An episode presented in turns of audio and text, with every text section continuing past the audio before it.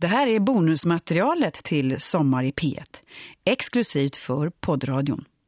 Webbutvecklingen går ju väldigt fort och den går också allt snabbare hela tiden. Om man vill försöka förstå på djupet vad det är som händer, var, var ska man börja då?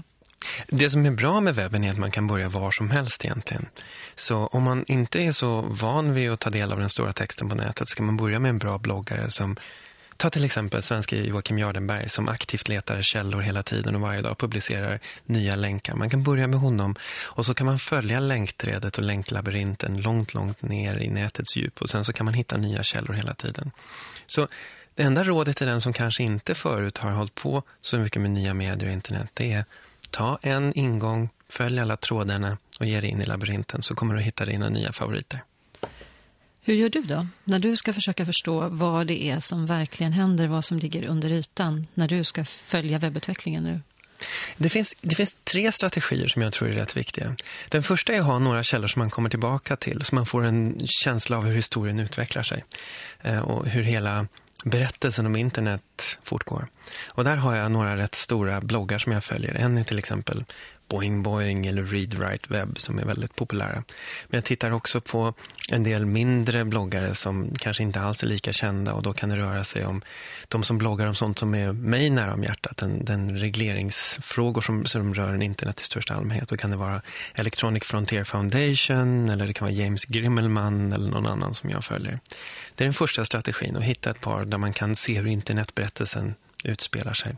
Den andra strategin tror jag är att man ska försöka överraska sig själv och se till att man hittar nya källor hela tiden.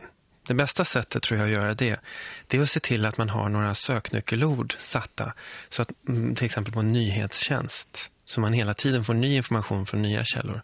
Annars riskerar man faktiskt att låsa in sig i ett vant nyhetsbeteende och bara höra nyheter från de källor som man en gång har etablerat som sina. Det tredje, och det, det är kanske inte, inte helt oviktigt heller, det är att faktiskt djupläsa.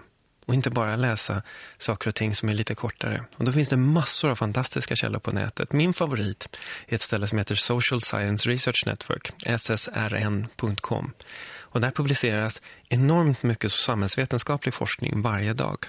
Så man kan ta del av nya akademiska artiklar. Allt ifrån hur integriteten utvecklas till vad mikroformat betyder för medievärlden. Och det här att verkligen ta sig tid att läsa en 80-sidig akademisk uppsats tror jag är centralt för att man sen ska kunna komma tillbaka och analysera den nya informationen på djupet.